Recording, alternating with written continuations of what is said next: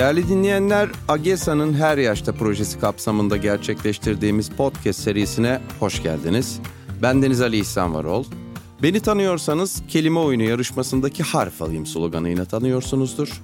Yani bu podcast mecrası benim için oldukça yeni bir uğraş efendim. Neyse ki bu bölümün öznesi olan Sayın Deniz Dülgeroğlu bu konuda hem çok deneyimli hem de çok becerikli. Efendim hoş geldiniz. Hoş bulduk. Nasılsınız? Çok iyiyim, çok teşekkürler. Siz nasılsınız? Sizi tanıdığımız için çok mutluyuz açıkça söyleyeyim. Zannediyorum sizi reklam yazarı olarak tanıtmak büyük eksiklik yaratır. Siz yazarsınız, konuşursunuz, görünürsünüz. Deniz Dülgeroğlu'sunuz. Çok teşekkür ederim. Öncelikle bir özür borçluyum efendim size. Agesa'ya da bir, yok yok öyle kesinlikle öyle. Agesa'ya da büyük bir teşekkür borçluyum sizi bize, bana tanıttığı için. Affedin daha öncesinde gereken ilgiyi göstermemişiz bizim ayıbımız. Fakat açıkça söyleyeyim müptelanız olduk. Çok teşekkür ederim. Hatta bizim ekibin içinde ilk podcast'inizi dinledikten sonra böyle şişenin mantarını pap diye açıp son podcast'e kadar kulaklıkla birleşenler çıktı. Selamlarını yolladılar, teşekkürlerini yolladılar. O doğrultuda da önce onu sormak isterim. Nasıl başladı acaba bu macera? Nasıl başladı? Hayatımın çok mutsuz bir döneminde o kadar duyulmaz ve görülmez hissediyordum ki dünyadaki varlığımdan bile emin değildim. Yeni bir eve taşınmıştım tek başıma ve her şey bana çok yabancı geliyordu evin içinde. O yüzden birileri sesimi duysun istedim ve bir gün yatağın içinde böyle cips yiyerek depresyondan parmaklarım yapış yapış halde mikrofonum bile yoktu. Cep telefonunu ağzıma tutarak ilk kaydımı yaptım. Öyle başladı. İsmini de o zaman mı koydunuz yani? O gece evet. O gece merdiven Evet. altı terapi. Ama şey vardı böyle rakı sofralarında falan muhabbetin böyle açıldığı gecelerde ben böyle insanları köşeye sıkıştırıp böyle bir anda analiz yapmaya başlardım. Merdiven altı terapi başladı ha ha ha falan diye de kendi şeyini ismini koymuştum o bir şakanın. arka hikayesi vardı. Çok Evet. güzel. Çok güzel. İlk duyduğumda yani ismi ilk duyduğumda biraz böyle telaşlandım ben. Çünkü yarışmama gelen hanımlarla mesela bazen sohbet ediyorum. Tabii ki alakasız ama şöyle hikayeleri çok dinliyorum. İşte 6 aydır yoga yapıyorum. Artık yoga eğitmeniyim falan. 6 ayda bu işin eğitmeni nasıl olursunuz? Sizin öyle bir yapınız yok. Siz kendinize dair hikayeler anlatıyorsunuz. Maşallah oldukça cesursunuz da. Teşekkürler. attığınız birçok başlığı zikredebilmek bile çok kolay değil. Toplum içerisinde yani kalıpları kırıyorsunuz. Evet, Öyle değil mi? o, evet. Zannediyorum kabul edilebilir bir şey bu. Biraz artık değerini kaybetti kalıpları kırmak çok fazla kullanıldığı için ama sizin yaptığınız şey Yaşadığımız bu. Orta Doğu ülkesinde hala var çok kırılacak kalıp. Değil mi? Değil mi? Elimizde çok. İşte bugün de aslına bakarsanız AGESA'nın her yaşta projesinin hedeflerinden biri de bu. Yaşa ve yaşlanmaya dair kalıpları kırmak istiyoruz. Gelin şu kalıptan başlayalım. Kadınların yaşı sorulmaz mı? Ben özellikle söylemekten çok hoşlanıyorum. Yani kadınların sanırım 30'a doğru bir gitgide daha sesler kısıklaşıyor. 30'dan sonra sorulması istenmiyor. Ben 36 yaşımdayım. Maşallah. Yani e, bir kere yaşlanmanın alternatifi ölmek olduğu için yaşadığım her seneden çok mutlu oluyorum yani. Ama tabii ki anlıyorum hani kadınların sıkıştığı o prototip güzellik ve hani gençlik baskısını. O yüzden bence bunu söylemek ekstra ekstra önemli. Kadınların yaşı sorulmaz mı? Sorulmalı bence ama sormadan önce kadınlara bunu söyleyebilecek cesareti vermeliyiz. Ondan sonra sorulmaya hazır olduklarında sorabiliriz tabii ki. Galiba her şeyden önce yaşlının tanımını yapmak Evet. lazım. Onu sizden bir alabilir miyim? Kimdir yaşlı? Yaşlıyı nasıl tanımlarız acaba? Terapide çok konuştuğum bir şey benim. Ölüm korkusu üzerine yıllarca konuştum. Yani ben artık şöyle görüyorum. Mesela aklıma hemen Mina Urgan geliyor. Mina Urgan bence yaşlanmadan öldü. Ki 96 yaşında ölmüştü ama yaşlanmak bence tamam artık benden geçti. Ben oturdum ve başladım ölümü beklemeye. Hadi bakalım ne zaman gelecek dediğiniz zaman artık yaşlı bir insansınız. Ama son gününüze kadar eğer heyecanla yaşıyorsanız hayatı bence yaşlanmadan ölüyorsunuz. Benim dedem de öyle biriydi. 95 yaşı civarında o da vefat etti. Ben böyle çocuktum o zaman dede işte artık hani hazırsın değil mi gitmeye diyordum. bir küfrü basıyordu. ne, nereye hazırım?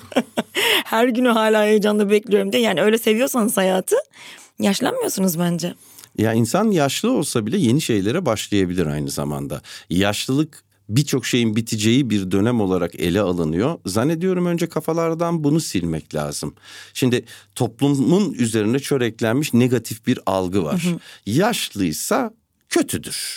Yani kimse yaşlanmak istemez. Hatta dilimize bile yansımıştır bu.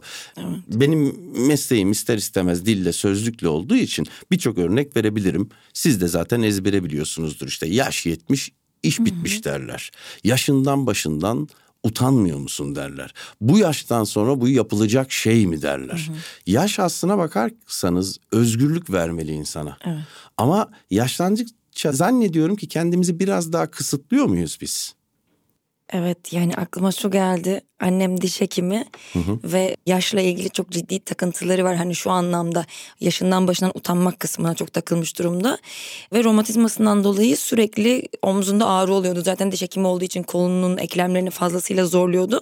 Ve omuz çantası yerine bir sırt çantası almasını söylediğimde ah herkes der ki işte bu yaşından sonra heves etmiş genç gibi görünmeye de Aman yarabbim. sırt çantası takıyor derler diye yıllarca annemle bu konuyu tartıştık. Yani bu çok basit küçük şey bile bir mesele oldu. Yani o yüzden evet bence üzerine konuşulmaya çok değer bir şey de o yaş yetmiş iş bitmiş kısmında aslında bence çok önemli bir şey var. Hangi iş bitmiş? Evet biten bir iş var. Cinsel performansınız ve isteğiniz bitiyor. Ama bence bununla birlikte de yepyeni bir dönem açılıyor. Çünkü aslında cinsel ego e, bizi birçok alanda e, hırslandırıyor ve hayattan keyif almamızı engelliyor. Belki işte atıyorum terleyen ayağınızdan çorabınızı çıkarmak utanacağınız için sizi çekici kılmayacağı için gençken çekineceğiniz bir şey. Ama yaşlandıktan sonra kimin ne düşündüğü hiçbir şekilde umurunuzda olmadığı için tek hamlede çeker çıkarırsınız. Rakınızı öyle keyifle içersiniz. Ayağınızı denize sokarsınız. Hayatın tadını çok daha iyi çıkarırsınız bence. Artık sallanan göbeğiniz, kilonuz çok da umurunuzda olmaz. O yüzden ben açıkçası o ikinci dönemde ayrı bir heyecanla bekliyorum. Hani kırışıklıklarımı hiç umursamayacağım. Çünkü zaten öyle bir hedefimin olmadığı yaşlarımı. Çok güzel. Yani yaş kemale erdikten sonra da yapılacak çok şey var. Bu yaşta yapamadığımız çok şey o yaşlara kalıyor bence. Bravo. Aynı fikirdeyim efendim. Mesela bu tanıma da çok takılırım ben. Yaş kemale erdi artık deriz ve arkasından hep olumsuz bir şey söyleriz. Yaş kemale erdi, merdivenleri bile çıkamıyorum. Yaş kemale erdi artık yediğime içtiğime dikkat etmem lazım ama kemal mükemmelle aynı kökten geliyor. Yani yaşım mükemmel bir noktaya ulaştı dedikten sonra olumlu şeyler söylemek lazım. Galiba kafalarda önce bu negatifliği mi silmek gerekli? Negatifliği silmek gerekli ama şunu da kabul etmek lazım. Hayat tabii ki sonlu bir şey. Değil mi? Ama sonlu olması zaten güzel ve anlamlı kılıyor. Ölüm olmasaydı sonsuza kadar süreceğini bildiğimiz hangi aşk hikayesi mesela bizi bu kadar heyecanlandırırdı yani. Bir gün biteceğini bilmek zaten bütün heyecanını koruyor. O yüzden hani evet gençliğin fiziksel anlamda kabiliyetlerimiz olarak belli bir sınırı var. Tamam yani 70 yaşında partileyemeyeceksin sabaha kadar. O zaman belki de yapman gereken şey bunu 30'larında 40'larında eklemlerinde hala ağrılar yokken yapmak. Ve ha işte mesela ne bileyim bahçe işlerini belki 70'ten sonra yaparım diyerek oraya ayırmak gibi. Ben hayatımda biraz böyle sanırım iki perdeye ayırdım gibi hayatı. Yani yaşlı sıfatına haiz olduğumuzda da yapabileceğimiz çok şeyler var. Onları da şimdiden planlamak gerekiyor. Eğer ki yaşlanmaktan korkarsak yani içimizde böyle bir belirsizlik hissiyle yaşarsak çok kolay tokatlanıyoruz gibi geliyor. Ne bileyim bir kırışık giderici krem satıyor firma. Çok da itibarlı bir firma ve slogan olarak çok kolay bir şekilde diyebiliyor ki yaşlanmayı durdurun. Böyle bir yalan yok. Anlatabiliyor muyum? Böyle bir yalan yok. Yani yaşlanmayı durduramayız. Durduramayız fakat yön verebiliriz. Ama işte o noktada acaba evdeki hesabı çarşıya uydurabilir miyiz? Hepimiz uzun bir ömür istiyoruz ama yaşlanmak istemiyoruz. Ne yapmak lazım genç kalmak için? Genç görünmek ayrı bir mevzu. Genç kalmak için ne yapmak gerekir? Bence birincisi ben artık bunları anlamıyorum diyerek kendinizi uzaklaştırmaya başladıkça bence dünyadan ayrı bir gezegene doğru böyle çok uzakta gitmeye başlıyorsunuz. O yüzden bence yaşı sizden küçük olan insanlarla iletişimi kesmemek çok önemli. Ya bir de şu anlamda da bence çok önemli. İster istemez böyle sadece mesela 30 yaş 40 yaş üstü insanlarla takılırsanız 20'li yaşlardaki heyecanını korumuyorlar. Proust'un lafıydı sanırım şey diyor bütün deneyimlerinizi asıl 20'li yaşlarda yaşarsınız. Çünkü o zaman hala tecrübeniz olmadığı için salakça şeyler yaparsınız. 30'lardan sonra gitgide gitgide tecrübe kazandıkça okey bunu yapmak bana bir fayda getirmiyor deyip vazgeçersiniz ve aynı şeyleri tekrarlamaya başlarsınız. O yüzden 20'li yaşlardaki insanlarla ya da daha da gençlerle takıldığınızda birlikte vakit geçirdiğinizde Dizel'in bir kampanyası vardı. Akıllının planları vardır ama hikayelerin hepsi aptaldadır diye. Güzel hikayelerin hepsi aptallıkta ve gençliktedir. O yüzden onlarla birlikte vakit geçirip onlardan beslenmeyi bence çok çok insanı genç tutan bir şey. Ve ben şahsi olarak da spora çok önem veriyorum. Sporun böyle hala Türkiye'de bir hani zaman anlamında lüks gibi algılanması beni çok şaşırtıyor. Yani hani doğada öyle bir şey yoktu ya eskiden hani ya bugün koşmayayım işte biz onlardan. Nasıl yani her gün koşmak zorundasın. Vücudunun buna ihtiyacı var o serotonini pompalamak için. O yüzden ben delicesine spor yapıyorum ve insanı çok diri tuttuğunu düşünüyorum her anlamda. Hem fiziksel olarak hem Evet, psikolojik mental olarak. olarak da. Biraz geride kaldım o konuda efendim utanıyorum açıkça söyleyeyim. Kafamı karıştıran çok şey var bir taraftan da. Hani biraz önce bahsettik ya genç kalmak başka şey, genç görünmek başka şey diye. Sanki toplumun içerisinde genç görünmeye yönelik çok uğraş var gibi. Hani insanlar evet spor yapmaya başlıyorlar, imkanı olanlar yediklerine dikkat ediyorlar. Aman uyku düzenimizi bozmayalım diyorlar ama bu arada bazı şeyler geride kalıyor gibi geliyor bana. Şöyle bir örnek vereyim.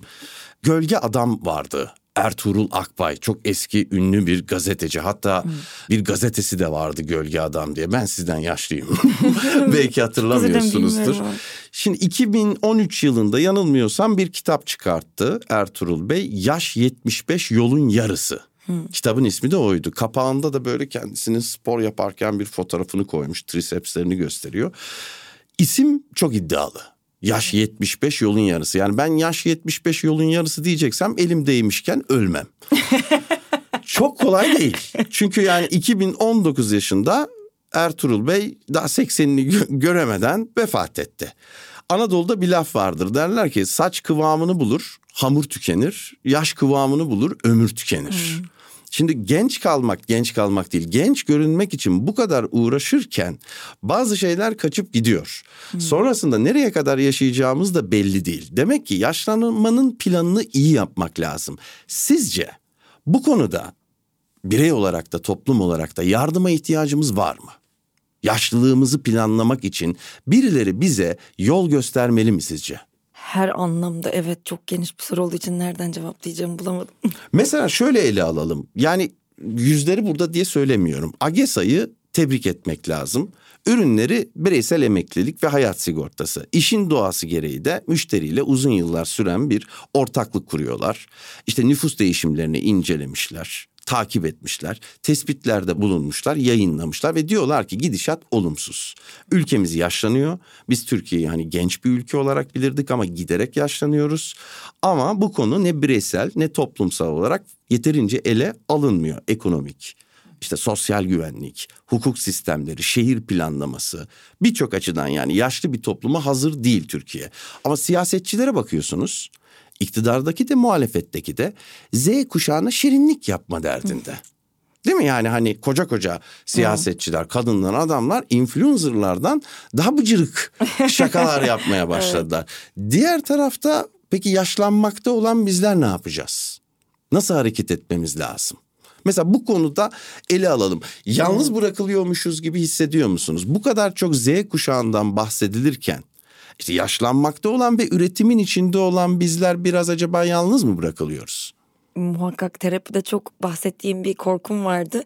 Bana bir mesaj gelecek, bir mesaj gelecek. Çok kötü bir mesajla uyanacağım diye terapistim sürekli soruyordu. Sonra o mesajın ne olduğunu hayal etmemi istediğinde şey dedim hani borcunuz var mesajı. Dev bir vergi borcu ve dedim o der- dev vergi borcu çıktığında hani nereden geldiğini de bilmiyorum ama ne yapacağımı da bilmiyorum dedim. O konuda işte mesela evet kendimi çok çok çok yalnız hissediyorum. Sonra işte aslında bunun terapiden daha çok böyle finansal birisiyle konuşulması gereken bir konu olduğunu anladım. Çünkü doğru düzgün birikim yapmadığım için hani şey korkusu gelişmiş.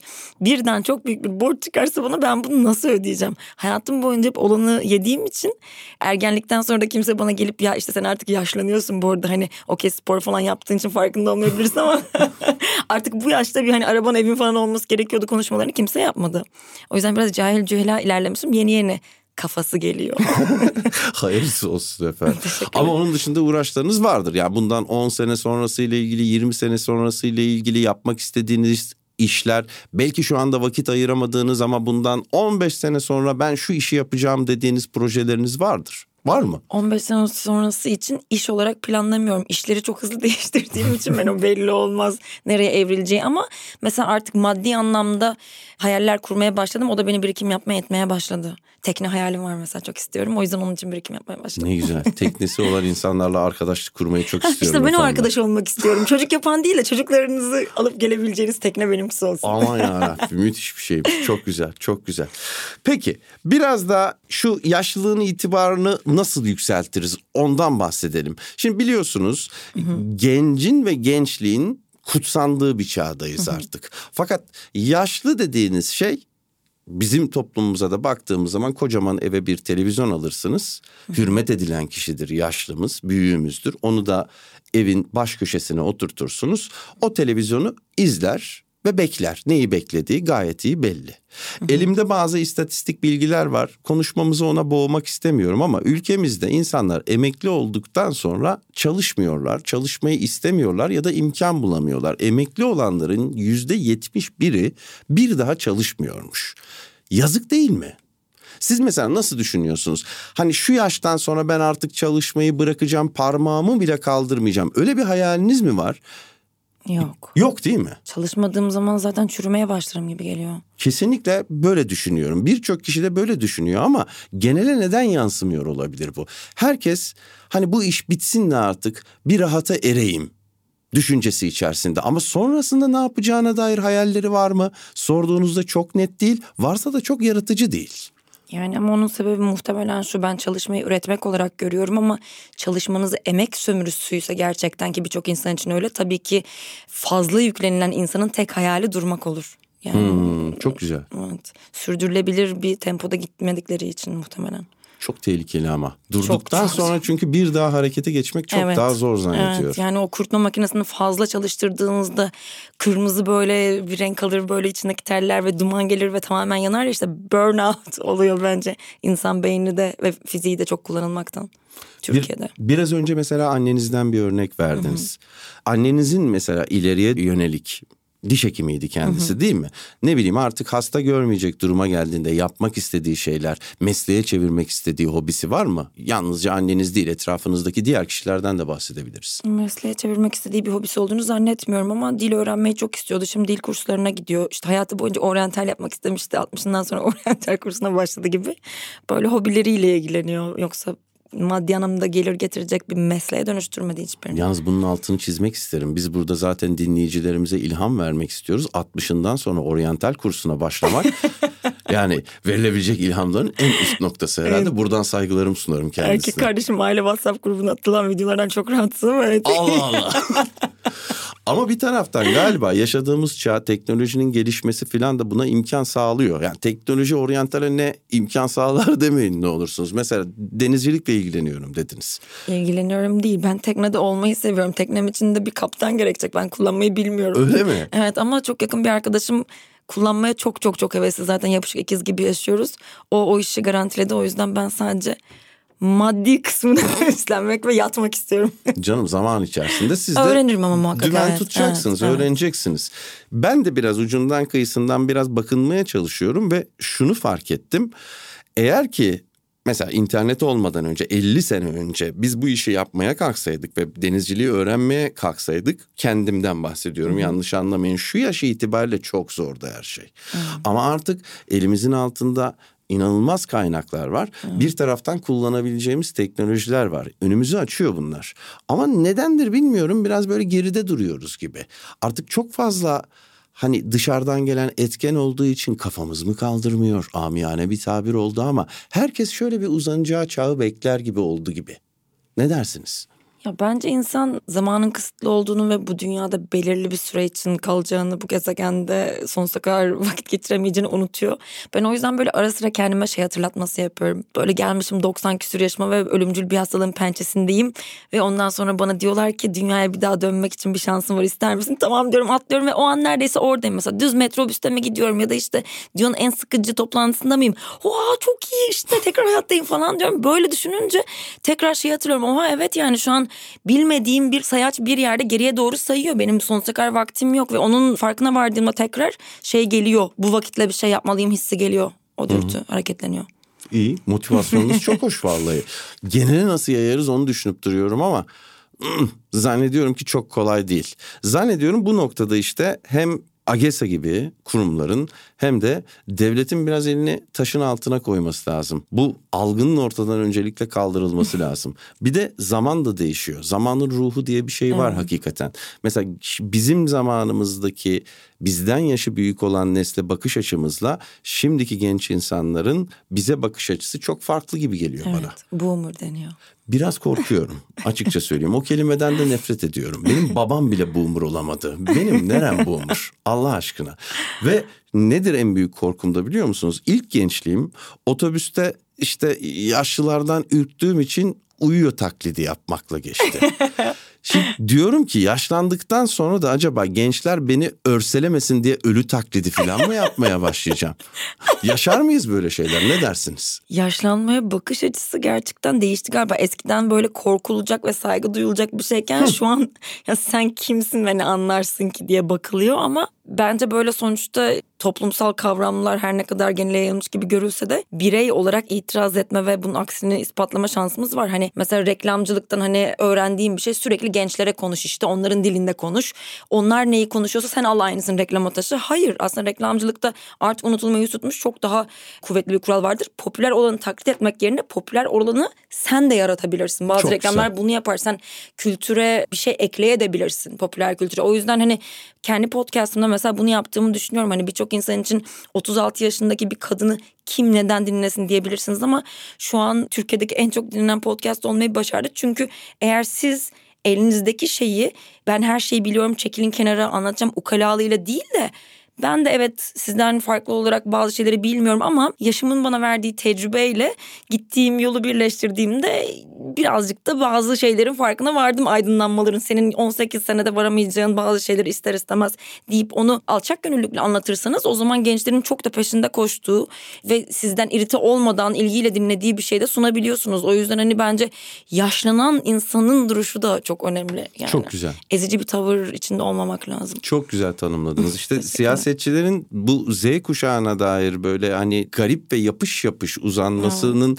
beni sıkıntıya sokmasını anlatmaya çalışırken tam da demek istediğim şey buydu aslına bakarsanız. Yani espri yapmaya çalışıyor siyasetçi. Gençlerin anlayacağı şekilde espri yapayım diyor. Ya yani gençler anlayacağını anlıyor. Bence kendi güldüğün şeyi söyle de dur bakalım nasıl bir tezahürü olacak karşı tarafta. Değil mi? Evet. Belki onların göremediği veyahut da gerilerde kalmış bir küçük kıvılcım olur içerisinde onu alır bambaşka bir yangına çevirirler. Lazım olan bu ama nedendir bilmiyorum taklitçilik var garip bir şekilde gençmiş hmm. gibi hareket etmeye çalışma mesela var. çocuk eğitiminde de psikolojide dönem dönem değişen bir şey. İşte bir çocuğunuza baskı yapın dönemi oluyor. Sonra onun arkasında hayır çocuğunuzla Hı. arkadaş olun dönemi geliyor. Böyle sikluslar halinde dönüşüyor gibi uzaktan baktığınızda. Ama sevdiğim bir eğitimcinin şey diye bir lafı var. Çocuğunuzla arkadaş olmayın. Hangi çocuğun 40 yaşında bir arkadaşa ihtiyacı vardır ki de. Çocuğun kendi arkadaşları var zaten. Hani aramızdaki yaş farkını anlamlı kılacak şekilde davranıyor olmamız lazım. İyi iletişimi kurmak onunla aynı kişi olmaya çalışmak demek değil. Yani 40 yaşındaki bir siyasetçinin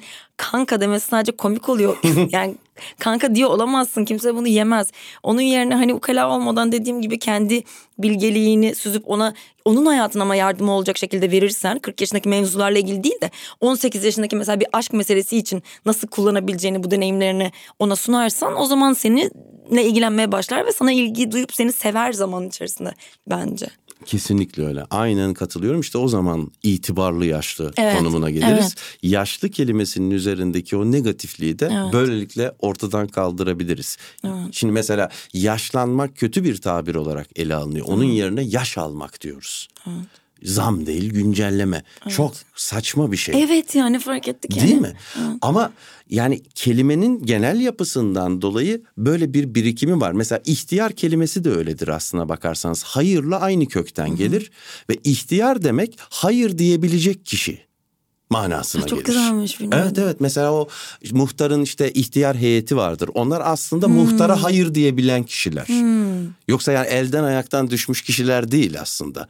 Zaman içerisinde anlamını kaybetmiş ve ihtiyarlamak, ondan sonra elden ayaktan düşmek, enerjisini kaybetmek haline gelmiş. Yaşlanmak da böyle bir kelime olmamalı. Evet. Bana soracak olursanız. Çünkü yaşlanan kişi biraz önce söylediniz ya gençken insan öğreniyor, yaşlandığında anlıyor. Bunu etrafa da anlatmak evet. lazım. Yani ben yaşlıyım ve bazı şeyleri anladım. Anladığım budur. Hı hı. Hadi yorumu siz yapın. Evet. Ne güzel olur. Evet. Hanımefendiciğim insanın aklını fikrini açıyorsunuz. Siz bir küçük, teşekkür ederim. Bir küçük oyun oynayalım mı? Tabii. Şimdi bu biliyorsunuz ben yarışma programı sunucusuyum ama böyle bir puan alacağınız, ondan sonra sizi ya da başkalarını yarıştıracağımız bir şey değildir. A'dan Z'ye size seçenekler sunacağım. Hı hı. Hangisi daha ağır basıyorsa onu seçmenizi rica ediyorum. Diğerini reddettiniz anlamına gelmeyecek bu. Yani hmm. ikisi de bana lazım ama şu biraz daha ağır basıyor demenizi rica ediyorum. Dediğim gibi A'dan Z'ye doğru ilerleyeceğiz. Neticesinde hiçbir yorum yapmayacağız. Bu bir psikolojik test falan değildir. Eğlenelim diye hazırladık. Ben kendim açıklıyor muyum neden seçtiğimi yoksa söyleyip geçiyor muyum? Çok güzel olur açıklarsanız. Hmm. Çok mutlu olurum. Bir de o cevapları verirken daha doğrusu seçimleri yaparken şöyle bir hayal kuralım. 100 yaşınıza geldiğinizi düşünün.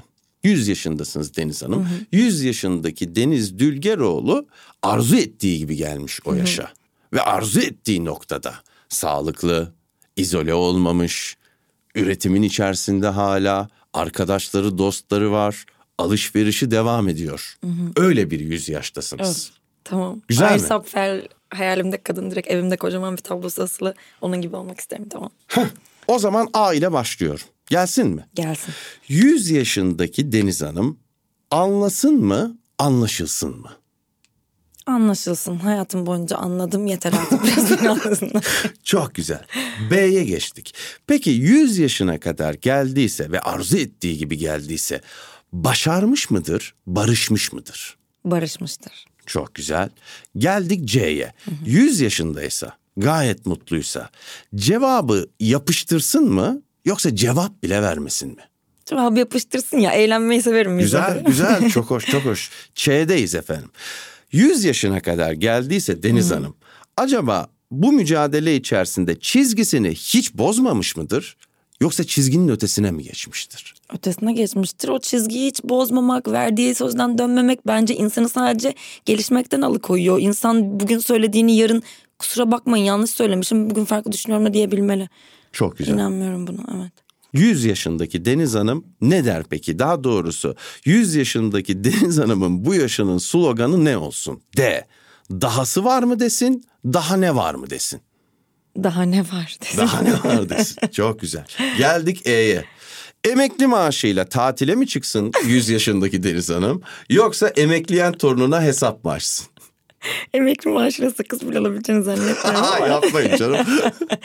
ee, yani torunum olacağını zannetmiyorum ama tatile ben tatile çıksın. çıkayım ya. Güzel. Güzel. Ha, zaten sürekli tatilde de olabilirsiniz teknenizle birlikte. Ben öyle hayal ediyorum zaten. Değil mi? Yazları Akdeniz'de, kışları Karayipler'de. Evet ya kışın şehre dönerim. Öyle değil.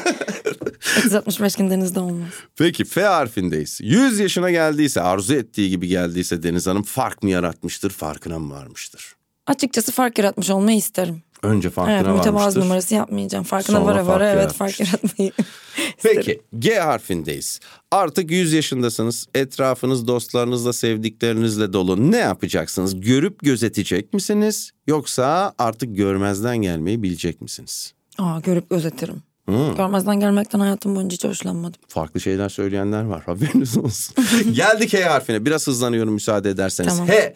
Hediyeler mi versin 100 yaşındaki Deniz Hanım yoksa hediyeler mi alsın? Hediyeler versin. Noel Güzel. Baba gibi de Noel anne pardon. I harfindeyiz. Ilıcalarda mı dinlensin Ilgaz Dağı'na mı tırmansın? Ilgaz Dağı'na tırmansın. 100 yaşına geldiyse gayet de mutlu geldiyse acaba i insan mı biriktirmiştir imkanlarını mı genişletmiştir? İnsan biriktirmiştir çok net. J sporla içeceksiniz. 100 yaşınızda da devam edeceksiniz. Hangisi? Jimnastik mi, jiu-jitsu mu, karate mi? Hmm, derim çünkü sert olan her şeyi severim. That's what she said. Hadi bakalım. Geldik efendim K harfine. 100 yaşındasınız. Artık kader deyip geçer misiniz Deniz Hanım? Yoksa karınca kaderince mücadeleye devam mı edersiniz? Mücadeleyi asla bırakmam. Karınca kaderince devam ederim.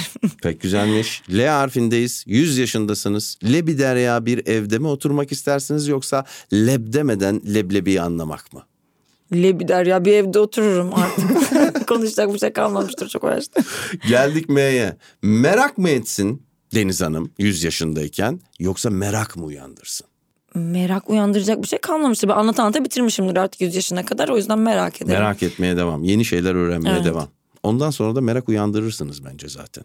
Yani egom bence o zamana kadar dizginlenmiş olur diye düşünüyorum. Hadi bakalım. Ne harfindeyiz? Bu biraz ağırca. İstediğiniz gibi cevaplayın. İsterseniz pasta geçersiniz. Ne? Acaba 100 yaşına kadar ulaştıysa Deniz Hanım nedeni mi daha iyi çözebilmiştir? Nasılı mı? Nedeni. Hmm. Yani psikanalize giden bir insan olarak çözemiyorsam artık hala ayıpım olur. Geldik O harfine. Bu da aynı şekilde. Oraya mı varmış olsun 100 yaşındaki Deniz Hanım? Yoksa oradan mı dönmüş olsun? Oraya varmış olsun. Başka da bir yere gitmesin. ya lütfen. Ö harfindeyiz. 100 yaşındasınız ve ömürsün deniz mi desinler, ömre bedensin deniz mi desinler? Sanki ömürsün derler gibi hissediyorum ama ömre bedelsin demelerini çok isterdim. Tercih edersiniz. Peki biraz böyle maddi konulara dalacağız. P'de R'de. Tamam. P paradır. Acaba 100 yaşına kadar geldiyse, e olmak istediği yerdeyse, biraz önce öyle bahsettik ki oraya varmıştır dedik. Acaba bu mücadele içerisinde para peşin kırmızı meşin mi demiştir Deniz Hanım? Yoksa parayla değil sırayla bu işler mi demiştir? Parayla değil sırayla lafını tam olarak şu an kafamda oturtamıyorum. Yani parayla değil sırayla evet demişimdir. Güzel. R peki rızkını mı düşünmüştür daha çok riskini mi? Riskini düşünmüştür. Hmm. S. Sarılsın mı sarmalansın mı? O birilerine mi sarılsın yoksa birileri gelip onu sarmalasın mı artık? Sarmalansın. Hmm, Evet. 100 yaşında değil mi? Ş. 100 yaşında hala kaşık mantısı yapmasın. aslında bunun cevabını verdiniz ya. Ş harfindeyiz. Şaşırsın mı 100 yaşındaki Deniz Hanım yoksa şaşırtsın mı? Şaşırtsın. Şaşırtsın. Güzel. Tesir mi etsin, tesis mi etsin? Etrafına bir şeyler mi kursun yoksa onları etkilesin de onlar ne kuracaksa gidip başka yerde mi kursunlar? Yani tesis edecek kadar organizasyon becerisi olan biri değilim diye düşünüyorum. O yüzden tesir ederim. Onlar kendileri yapıversinler bir zahmet. Sonrasında tesisten biz de faydalanırız. Çok az kaldı. U'dayız. Artık uykuya mı daldırmak ister o yaştan sonra Deniz Hanım yoksa halen uykudan kaldırmayı mı tercih eder? Valla benim doğduğumdan beri uyku sorunum var. Devam eden çözülmüş olacağını zannetmiyorum o yüzden uykuya dalmak olmaz. Geldik Ü'ye. Bu da arzu etmezseniz cevaplamayacağınız bir soru olsun. 100 yaşınıza ulaştınız. Acaba daha çok üzmüş müsünüzdür, üzülmüş müsünüzdür? Üzülmüşümdür ama bu kötü anlamda değil. İnsanları üzmekten çok kaçındığım için daha çok üzülmüş olacağımı düşünüyorum. Az kaldı. V harfi. 100 yaşına kadar daha çok vay mı demiştir Deniz Hanım, wow? Wow demiş olsun lütfen ya. biraz şansa bakıyor çünkü. Son iki soru. Y harfindeyiz. Yasak mı koymuştur, yasak mı delmiştir? Yasak delmiştir bunu düşünmek için hiç gerek bile yok. Son soru. Zamana mı uymuştur, zamanımını mı kollamıştır? Bunda ikisi de değil ya. Değil mi? Zamanı olmayan bir şeyin zamanını getirmiştir diye düşünüyorum. Zamanı olmayan bir şeyin zamanını getirmiştir. İmkan olsa bunun dövmesini yaparım. Böyle Hanımefendi böyle doldu buralar. çok güzeldi. Hakikaten çok değerli cevaplar verdiniz. Çok çok, Çok teşekkür, teşekkür ederim. ediyorum. Varsa son bir yorumunuz onu da duymayı çok isterim. Çok teşekkür ederim. Bugüne kadar çok podcast'te konuk oldum. İlk kez gerçekten hani işiniz olduğu belli oluyor. Bu kadar böyle su gibi akan bir podcast oldu. Çok Rica ederim. keyifliydi. Çok teşekkür ederim. Bunu sizden duymak çok değerli. Çok çok teşekkür ederim efendim. Acemiyiz ama iyi ki Ay, orada karşı şunu karşıya eklemek gelmiş. istiyorum bu arada bu kadar Buyurun. planlamak demişken hep insanlara şunu anlatmaya çalışıyorum. Hani 20 dakikalık bir podcast 20 dakikalık bir rastgele konuşma demek değil. Öncesinde ne kadar hazırlık yaparsanız o 20 dakika o kadar damıtılmış ve hani rafine olduğu belli oluyor. Sizinkisi çok hazırlıklı olduğu çok belliydi. O yüzden çok teşekkür ederim. korkumuzdan efendim biraz önce de bahsettim ya sizin podcastleri izledikten sonra eyvahlar olsun deyip kendimizi hazırlığa kampa aldık. Çok çok teşekkür ederim Ben ama teşekkür değer ederim. verdiğiniz için çok teşekkür ederim. Agesa'ya da çok teşekkür ederiz efendim. Müşterilerine sunduğu bireysel fayda anlayışını büyüttükleri için kendilerine çok teşekkür ediyoruz. Toplumsal fayda sağlama amacıyla bu sosyal sorumluluk projesine imza atmışlar. Bizi de işin içine katmışlar. Tekrar tekrar çok teşekkür ederiz. Siz değerli dinleyicilerimize de çok teşekkür ederiz. Bakış açılarımızı toplamaya çalıştık Deniz Hanım'la birlikte. Sizlere serin bir ilham sunmak istedik. Başarabildiysek ne mutlu bize. Tekrar görüşünceye ve duyuşuncaya kadar fikri genç, vicdanı genç, irfanı genç kalın. Hoşçakalın.